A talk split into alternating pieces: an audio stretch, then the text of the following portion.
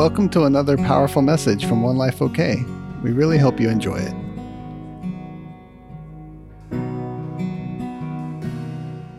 Well, I'm really excited because I get to talk to some of my favorite people here today. My other favorite people are in Mexico right now, but the rest of my favorite people are right here, right now. So I think it's really cool. You know, I kind of grew up in church, kind of didn't. I kind of walked into church, literally. when I was about five, you know, I just was doing my own thing. And I kept going to church functions. It'd be a Tuesday, a Thursday, Saturday. Churches were doing stuff, and I was there. And um, I really got connected that way. That's kind of how God hooked me. And um, I got really into Bible quizzing, super into it. And went to the competitions and stuff. And, uh, you know, it was just my introduction. But what was interesting is that I was really good at remembering it. Like I could tell you the answer, but I didn't know what it meant.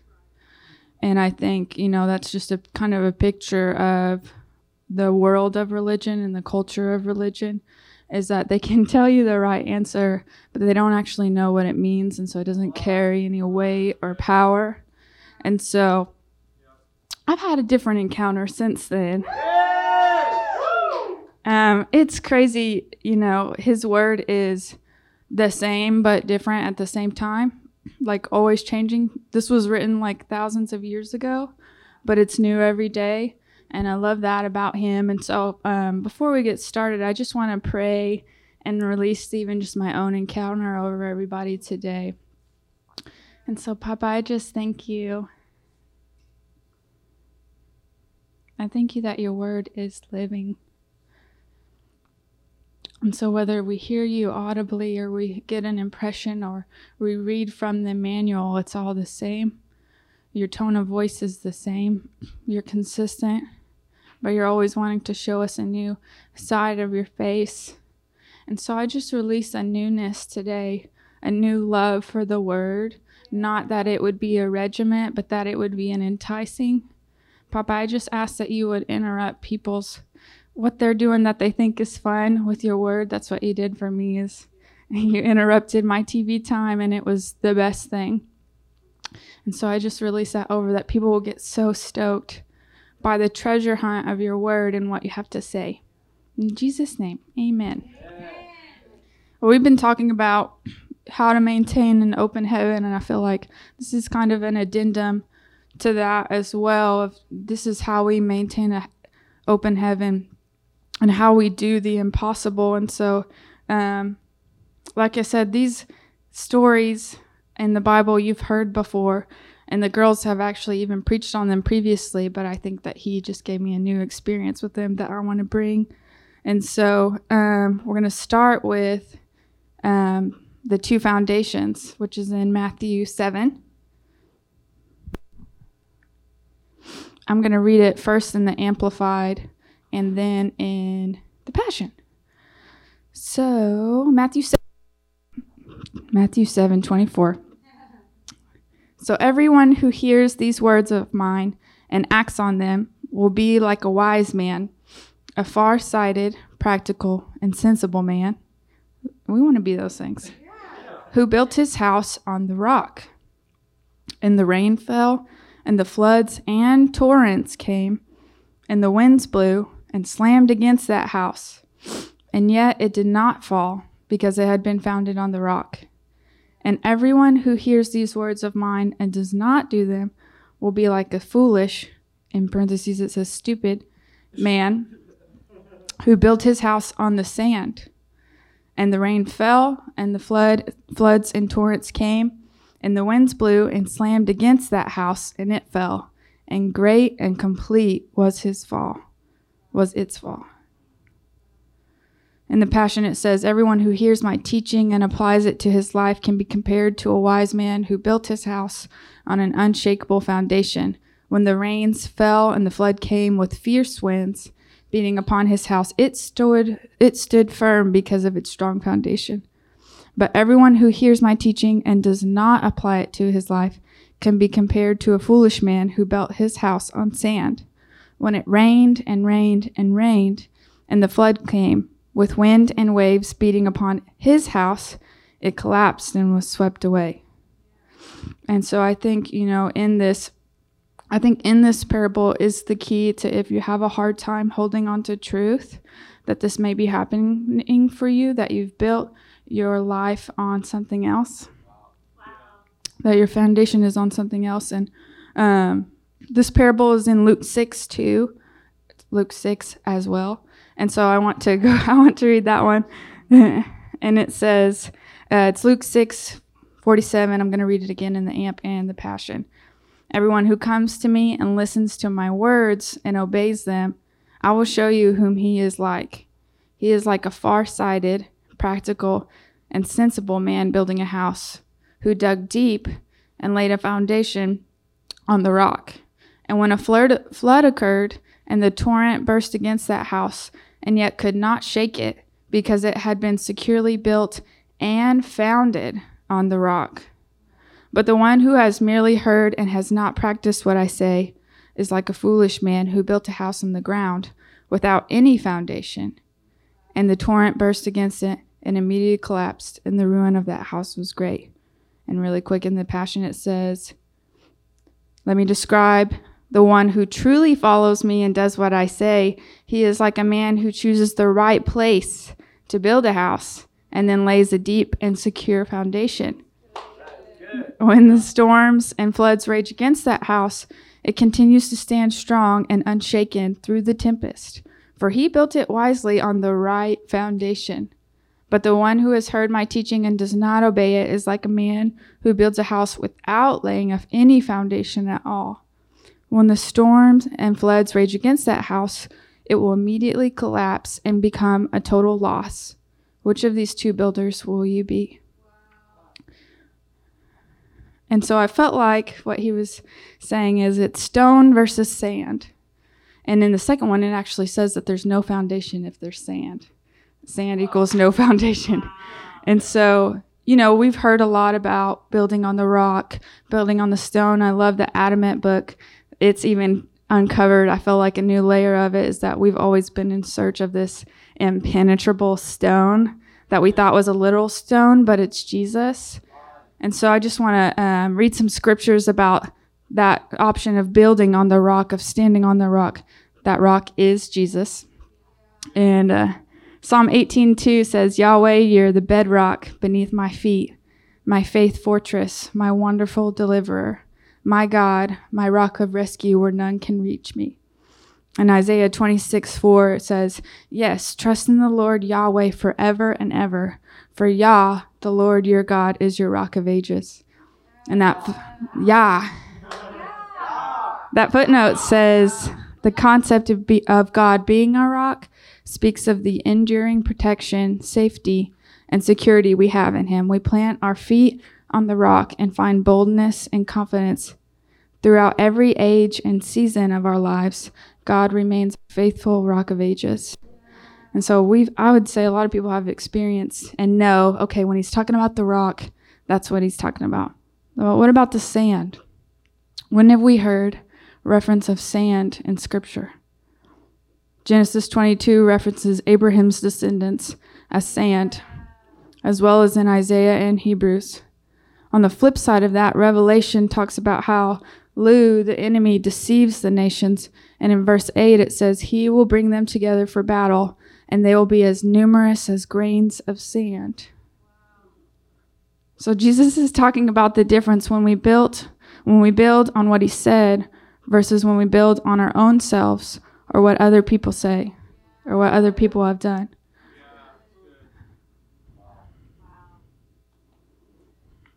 So I looked up what sand actually was. And sand is formed when rocks break down from weathering from weathering and eroding of the constant action of waves and tides. Waves when the floods come, when the waves come. I got Calandra back there. But you know what's interesting is it takes a lot of time to break down rocks into sand. It's not just a one time thing where a rock crumbles to sand. It takes over and over and over for a rock to turn into something that it wasn't intended to.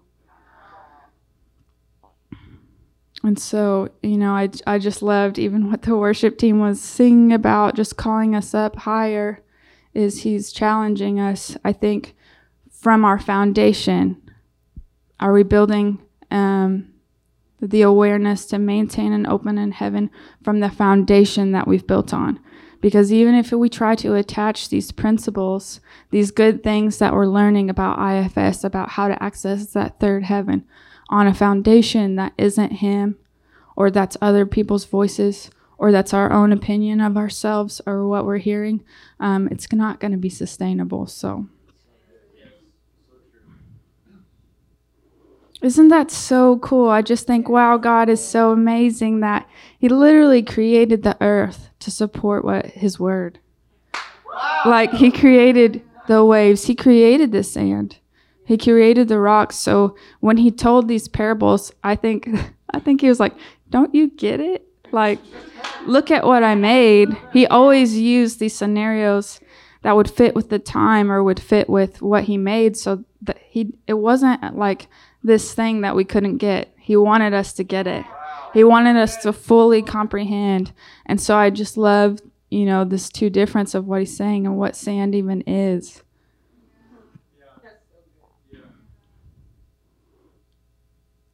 And so, you know, I think Jesus is our ultimate model in in how to do life. He actually solidified truth through every choice that he made so there wouldn't be a question for humanity. I think that that's part of the reason why he came as a human was because he he did show us that we could do it. But he also showed us that regardless of our humanity there is this constant. There's this rock that we can bank on, that we can guarantee on, that we can build on. And so where is there an example when there are wind and waves with Jesus. one of them is calming the storm. Another one, though, is when he walks on water. There's three um, recollections of him walking on water, and so I'm going to do all three. The first one is in John 6. There's going to be a lot of scripture today because I talked about the word. He's wanting to show you the word in a totally new way. Verse 16 After waiting until evening for Jesus to return, Jesus had gone up and he said, I'll see you guys later. I'm going to go pray really quick. Go ahead and go where we're going. It said, After waiting until evening for Jesus to return, the disciples went down to the lake. But as darkness fell, he still hadn't returned. So the disciples got into a boat and headed across the lake to Capernaum. By now, a strong wind began to blow and was stirring up the waters. Wind and waters, here we are. The disciples had rowed about halfway across the lake when all of a sudden they caught sight of Jesus walking on top of the waves, coming toward them. The disciples panicked. But Jesus called out to them, Don't be afraid. You know who I am. And I love that. Um, Papa was showing me yesterday in prayer that that was the precursor to today. And I love that, that this is where he says, hey, just don't. Just don't do it. You know, and Tisa's talked about it before. There's not a 12 step program, it's just don't. But I think it's interesting that right after he says, don't, because you know who I am. And that in that footnote in the I am is referencing all the way back to Moses. When God had that first encounter with man. And he said, Hey, I am. And so I just think it's really cool because Jesus is saying, Hey, not just for this moment, but for always, I am. So you can just not. You don't have to wrestle. You can just not. I knew that I would need these. Okay. And so I love that what's interesting too is in that there's uh, it says they were headed to Capernaum, and that was where they were supposed to be going. But um, the village that is in Capernaum, it actually means comfort. And so disciples didn't know what to do, and so they, they head across to a place of comfort.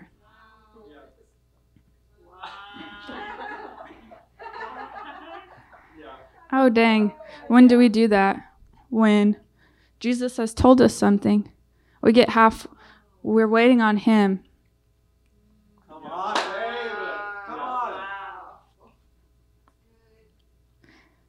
And we say, eh, I'm going to do what's comfortable. And then we get messed up when when stuff happens, when life happens. But it's like, that's not what I said.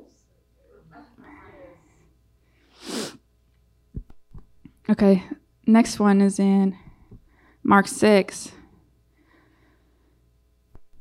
After everyone had their meal, and mind you, this is right before Jesus is crazy. This is right before one of the instances where he had just fed 5,000 or 4,000. And then he walks on water. And then he goes and heals somebody. After everyone had had their meal, he's talking about the 5,000. Jesus instructed his disciples to get back into the boat and go on ahead of him and sail to the other side of Bethsaida. So he dispersed the crowd, said goodbye to his disciples, then slipped away to pray on the mountain. As night fell, the boat was in the middle of the lake, and Jesus was alone on land. The wind was against the disciples, and he could see that they were straining at the oars, trying to make headway. It sounds like what Tessa and the team prayed about about striving, striving to make it happen. That footnote says that seeing them from land in the dark was an obvious miracle, for evening had come and Jesus was a great distance from them while they were in the middle of the lake. Jesus sees and knows the struggles each of us go through. And so I think, you know, when he's not acting like he can't see what we have going on. He's not he's not saying just get over it. But he is saying something and we're going to get to it. Um, but I think it's important to for us to recognize and know that he sees it. He, he, he knows the waters are troubled. He knows that the wind is blasting against us. He experienced it. He experienced it here when he's walking on the water, it's not like the waves weren't blowing him around and the waves weren't going for him. It says, When it was almost morning, Jesus came to them, walking on the surface of the water, and he started to pass by them. When they all saw him walking on the waves, they thought he was a ghost and screamed out in terror. But he said to them at once, Here we go. Don't yield to fear. Have courage. It's really me. I am. And again, it's that reference again.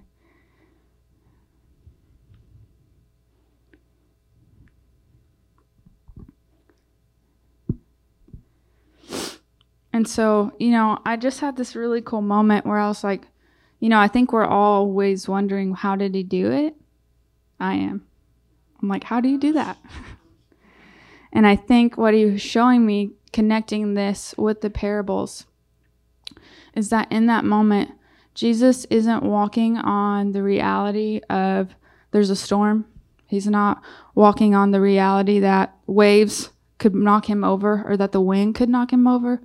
He's not even walking on the reality that um, water is liquid and so it's not logically possible for him to stand on top of it and fall like it would be reasonable for him to fall through. But I think in that moment, he's standing, he's showing us what it means to stand on the rock. And so in that moment, Jesus is tapping into a reality to stand on the rock in an impossible situation. And so I think that he was saying, hey, this is what it looks like. Hey, it doesn't even make sense right now. I shouldn't be able to do this. But he never, it says in the word, he only did what he saw the Father doing. That's what he was standing on. What God had said, what the Father's doing. And so in that moment, he's not standing on water, he's standing on rock. He's standing on rock, which is over the water. And so, you know, it says it in what we've read so far. Jesus not only withstands the wind and the waves, but he walks over them. That's what it looks like to overcome. And so, again, Jesus is our model. He's saying, hey, not only were you made, if you're built on me, if you're built on my Father, if you're built on what I say, not only were you made to withstand the waves, let me actually show you how to stand on top of them. Not only will they not affect you, let me show you how to overcome them. Let me show you how to dominate them. Let me show you how you can live life like they are the thing that doesn't make sense.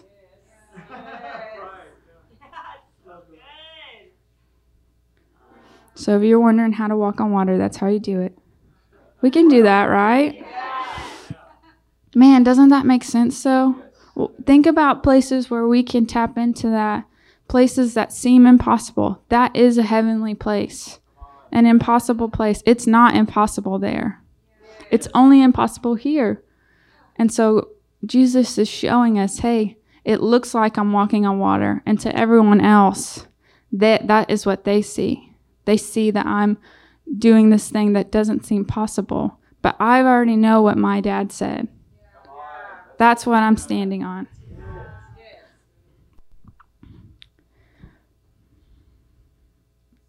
Matthew is the last um, recollection of it.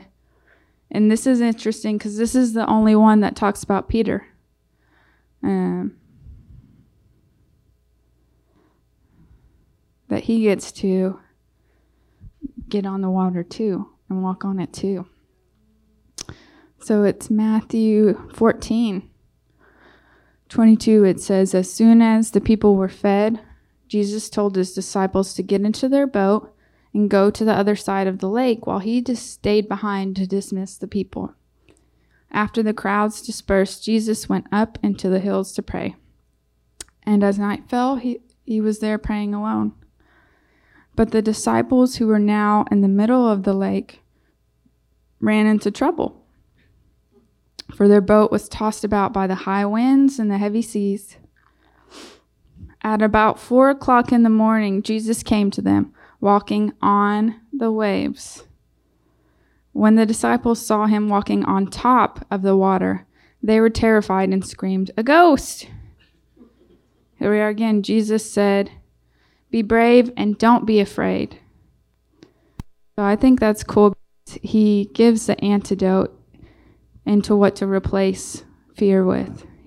Be brave. Be brave, not just not being afraid. It's not enough to just not be afraid because when we're working with not being afraid, we're still doing a process with fear. So I love in this one, he actually says to be brave first. Be brave and don't be afraid. I'm here. There he is again. I am. I'm here. Oh, this is the good part. So Peter shouts out, Lord, if it's really you, then have me join you on the water.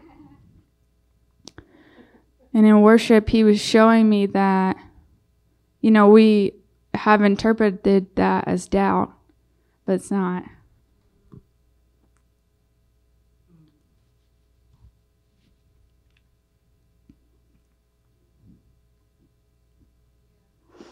I think that it was a cry of belief, a cry for the more. I remember when I said, if it's really you, I need you to come in. I need you to show up. If you're really real, you need to make this happen. You need to sh- you need to show me. I want to believe. I think that's what Peter is saying. I want to believe. And so I think that I think this little insight that he was showing me is really coming after condemnation that we felt for the questions that we've had about him that the seed of it was a desire for belief, was a desire, was a seed of faith, was a seed of hope that he planted in us, that he that he wanted us to say, "Hey, is this something that you're doing? Cuz if it is, I want to be a part of it." And that's how he draws us in. And so I just I love that he just really spent it on me today that he wasn't saying, "Oh, I don't know." He was saying, "I want I want that to be true about you." I want it to be true that you're a healer. I want to experience you that way. Can I can I come to where you are? And see what you're talking about. I knew I was going to cry, but come on. So here's Jesus' reply Come and join me. He says, Go for it. The footnotes the footnote says go for it. and then we know the rest of the story. You know, he steps out, um, but he starts to look at the waves, and he gets afraid again, and so and that's what causes him to sink. You know, and I think in that moment that he says, "Yeah, come on up here." I think again we've interpreted, I think through our own past selves that um, Jesus was inciting and challenging his fear. But I don't think that's possible because Jesus doesn't work with fear. And so I think he, when he said, Hey, come and join me, he was calling to something else inside Peter. What was he calling into him? I think a lot of things. I think he was speaking to what he could see Peter was going to be who Peter actually was. And it's an answer to his question because he says, If it's really you, can I come where you are? And so I think, you know, our identity is tied into who he is. And so Jesus is like, Yeah. He's like, Come and experience me, and you'll know who you are. Come, come up higher above the waves come up to a place that you didn't know that you could be, that I put in you because of who I am.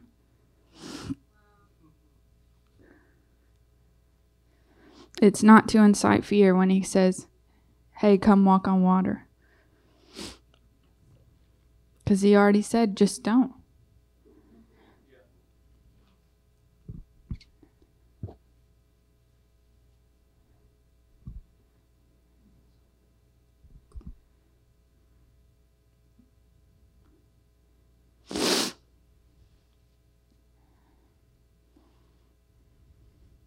And so I think, you know, again, tying back to the parable of the sand and the stone, I was even thinking, you know, practically, the disciples had to leave a shore of sand and purposely choose to get in water to then experience Jesus walking on top of it, to experience Jesus on the rock.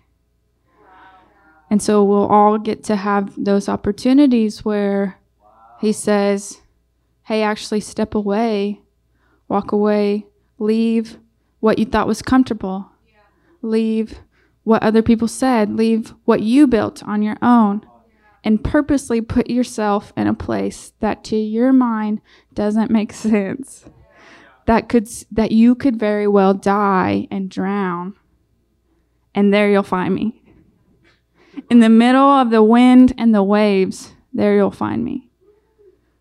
And so I think even the way that we view trouble, the way that we view wind and waves, he doesn't see it that way. Because he said, You will experience this. Both houses, both houses experience it. It's not a question of if, it's when. It's when. And so we want to learn to stay solid. We want to learn to come up higher above it.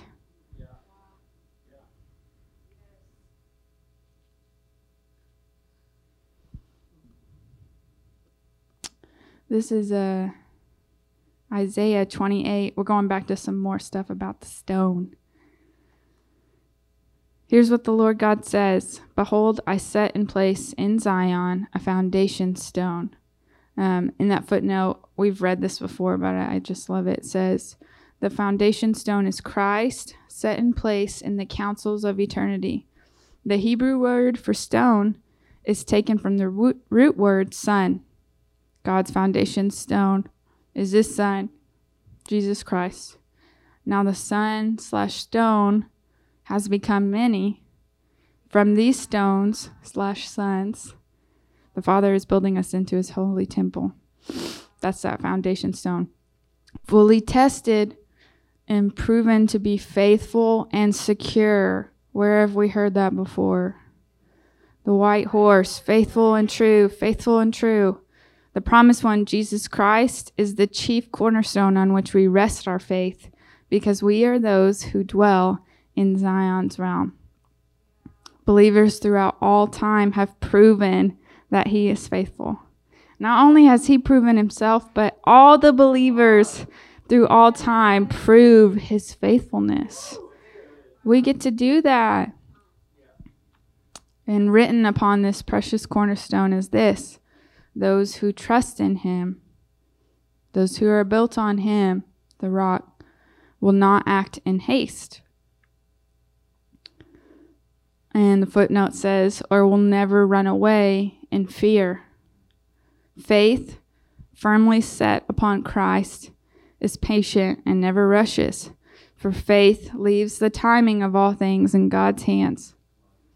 Peter quotes this verse saying, Whoever believes in him will certainly not be disappointed. And so, again, back to the story, you know, I think that that was what he was teaching them is hey, I'm going to come at the right moment. You're half you're halfway there. There is still some more to go. But I know where you are and I see you and I've got the timing. I've got the timing. And so he's wanting to to access faith in those moments where we think we should be there, but he says, "Oh, you're just halfway there. But keep going." Um, there is a place in Romans where it talks about the Aramaic word for rock is also the word for teaching or faith. Aramaic speakers today still say that to stand in faith means to stand on a rock. To speak of the message of, of for hello. To speak of the message of faith for salvation versus works is hidden in the word rock. And so, you know, going back to the parable, I think, um, again, how sand was made, it was a rock. It was a rock first. And so I feel like he is in this process of returning us back to stones where built on him we be we become stones just like him. You know and i think when we've built our life on the sand whether it's what other people said um, or what other people did or things um, that people said would be successful um, it's just sand. It's just little rocks little g's compared to the big g and so, of course, that's going to come down because it cannot compare. I mean, think about literally building a house on a giant rock versus some little rocks. That just doesn't make sense. That's not going to be secure for us.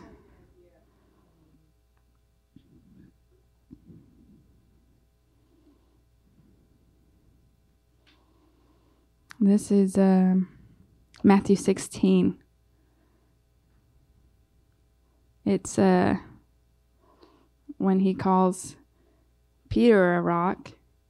And then Jesus says, But who do you say that I am? He asked him that question first. Simon Peter spoke up and said, You are the anointed one, the Son of the living God. Jesus replied, You are favored and privileged, Simon, son of Jonah, for you didn't discover this on your own. You didn't discover this on your own. You know, one of the things that I think can happen when, and one of the indicators that we've built our life on sand, um, one easy way to see it is obviously when we believe a lie or we believe something other than what he said about us. But I think a way that I'm noticing that's happening currently that he wants us to come up higher in is when we will um, search out additional things that aren't what he said. When we try to take the role of the Holy Spirit, and his role is to highlight what he's doing and where we are, we try to better ourselves by being introspective, by taking control of that process. We actually start to make up things that he's not breathing on. And then we wonder why that feels so unsteady why it causes so much chaos because here comes the wave. Again, it's not a question of if, it's when. When life happens, that gets challenged. And that is a good dad. That is a good dad that says, I never intended you to build your life on something so unsteady. I wanted it to be built on me because I know what I can be for you. I know what I want to be for you, what I desire to be for you. And so it's not going to work. I'm sorry, but it's not going to work. And it's a, ch- it, man, I just think that, again, like I think that I always viewed that as really scary when the waves would come and destroy the whole thing. But it's like, we don't want that. We don't want whatever's been built on top of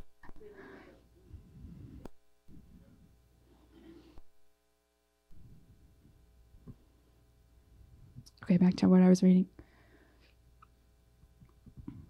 You didn't discover this on your own, but my Father in heaven has supernaturally revealed it to you.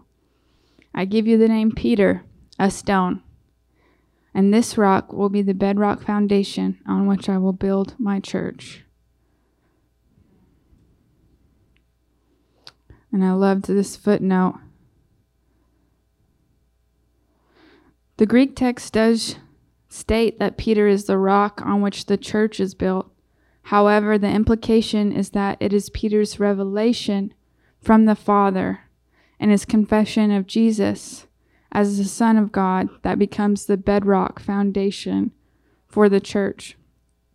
The earliest writings of the church fathers all of the church fathers all acknowledge that the rock is Jesus, not Peter. And so, even when he's saying, Peter, he's saying it's because you've had this experience, this revelation of my son, this revelation of me as a father, that you become a solid, that you become unchanging.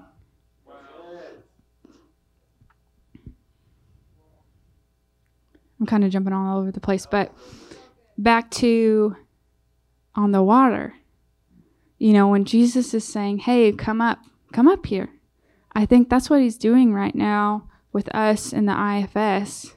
He's saying, hey, every part of you, every part of you, like that's what he's calling. Like I was saying, he's not inciting fear. He's calling to the place, all the places that he put in us to come up to where he is, above the trouble. The trouble comes and we get to experience it and it gets to be an indicator of where we are. But then he says we can actually come up above it. And so I think I can just see even in this process, like I said, where we're seeing all of our parts and our exiles, that he's saying, Hey, I actually want that part of you, all of you, to come up and experience what it's like up here. And so I love that, you know, again, even how we become stones. We can't become stones on our own. On our own, we are just sand. It's just what it is, you know. And it's like those t- those two verses that I found. I was like, man, that's so interesting. Like there was sand in a good context when God was like, I'm going to make your descendants as many as a grain of sand. But then the enemy could take nations and make his armies as numerous as grains of sand. And so it's not about feeling bad that sand. He made us sand. But I think when we get on a rock and we unify with Him, we start to have those similar rock like qualities.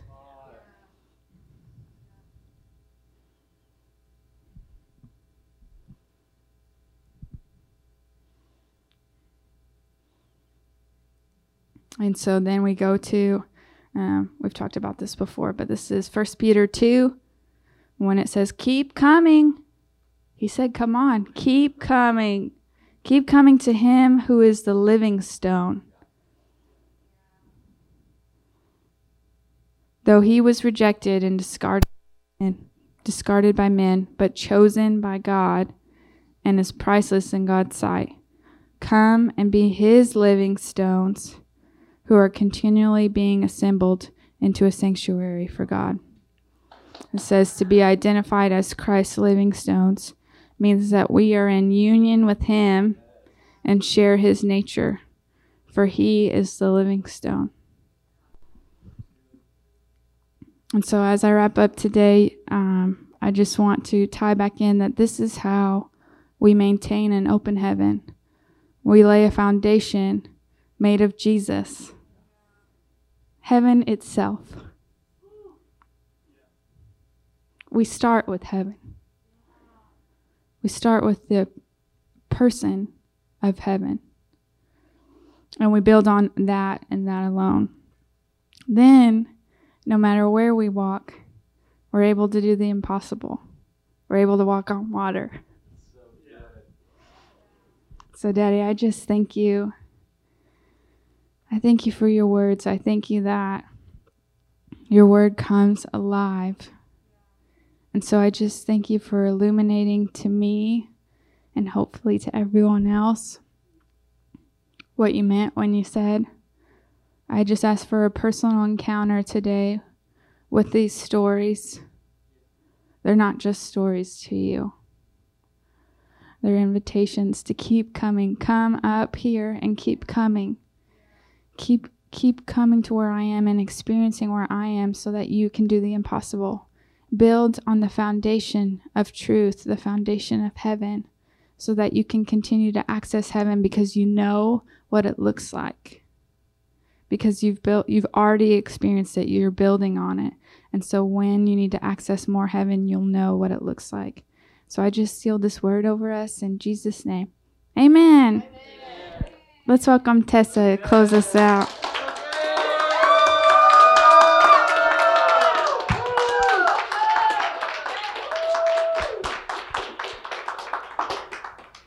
Dang. Dang, she's laying it down. she's Thor. She she Thor. Man, that was so good. Uh, um, I have so many thoughts right now. It's just she's blowing my mind. Um, I was actually reading um, another story this morning that went right along with what she was saying. Um, it was about whenever Jesus is in the Garden of Gethsemane. And uh, it says that after Jesus finished his prayer, he left with his disciples and went across to Kidron Valley to a place where there was a garden. Judas, the traitor, knew where this place was, for Jesus had gone there often with his disciples. The Pharisees and the leading priests had given Judas a large detachment of Roman soldiers and temple police to seize Jesus. Judas guided them to the garden, all of them carrying torches and lanterns, and armed with swords and spears.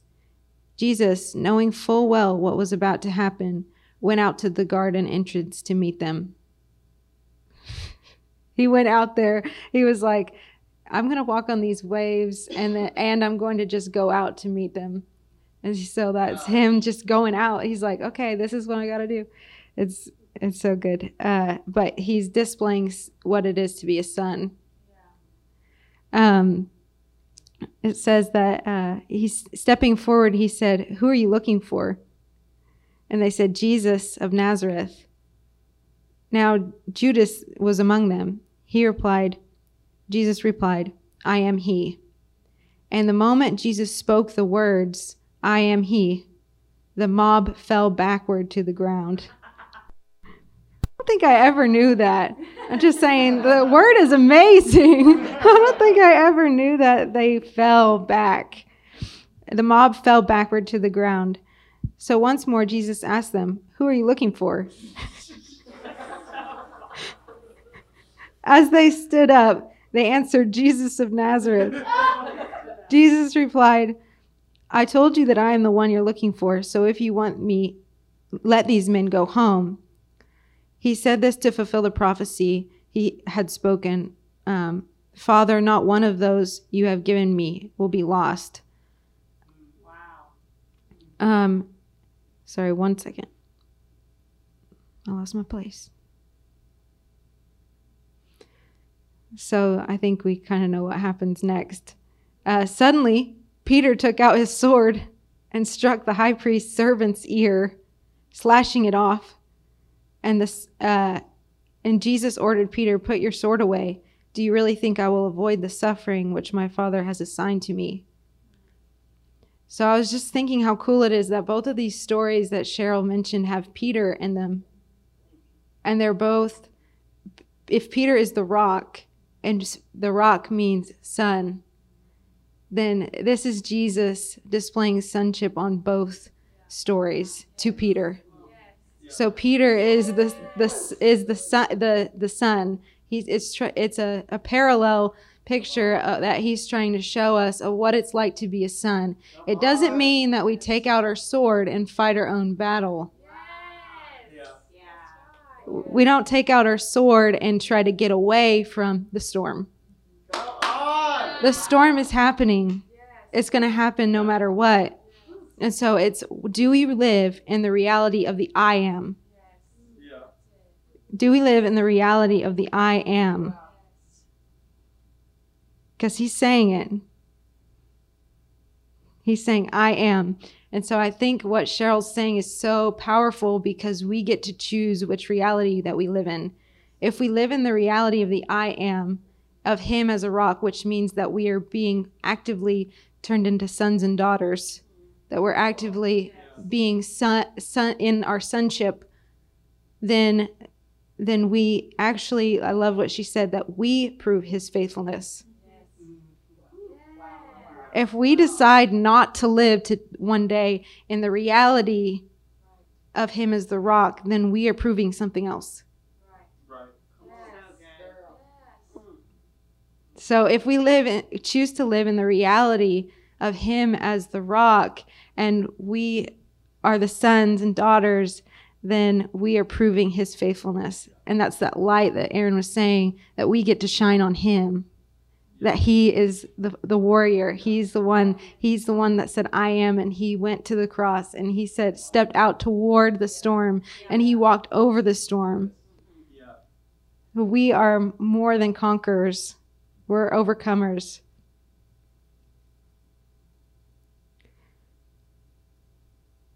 I wanted to read one more thing.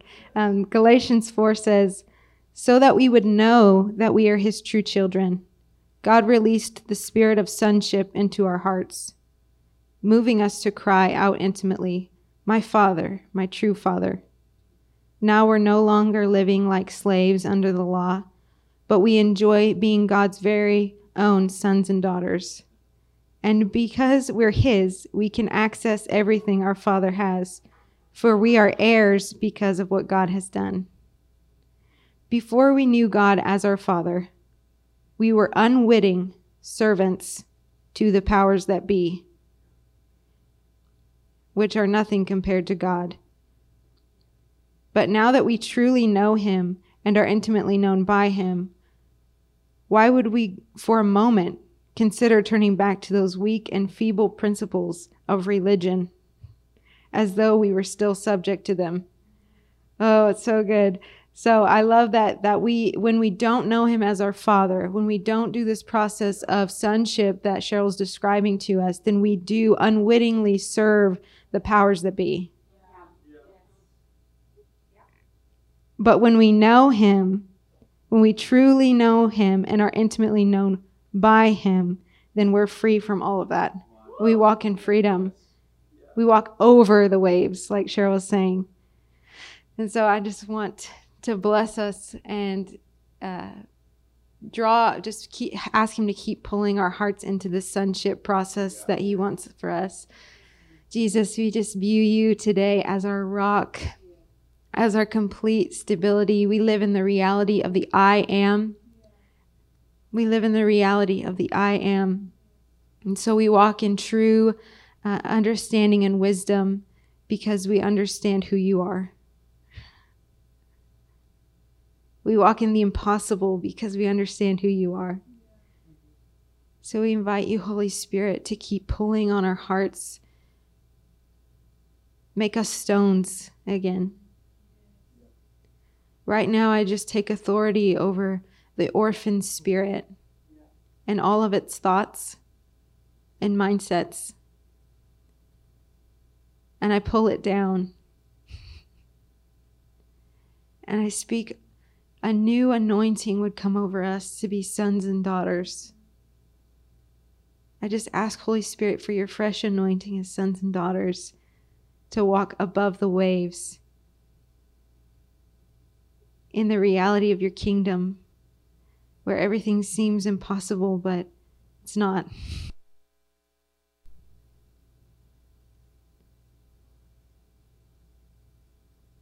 The I am says, I'm possible. in the impossible, he says, I'm possible in this I. And so I just bless our hearts and our minds today. I ask that you would unfold this treasure and this gift of the message that it's such a gift. We just honor her right now. We honor her. We honor her. And so I say the seed will not return void. The seed will will grow and it'll blossom and it'll sprout into a fully mature um, revelation. In Jesus' name, amen. Thank you for listening to this message from One Life OK.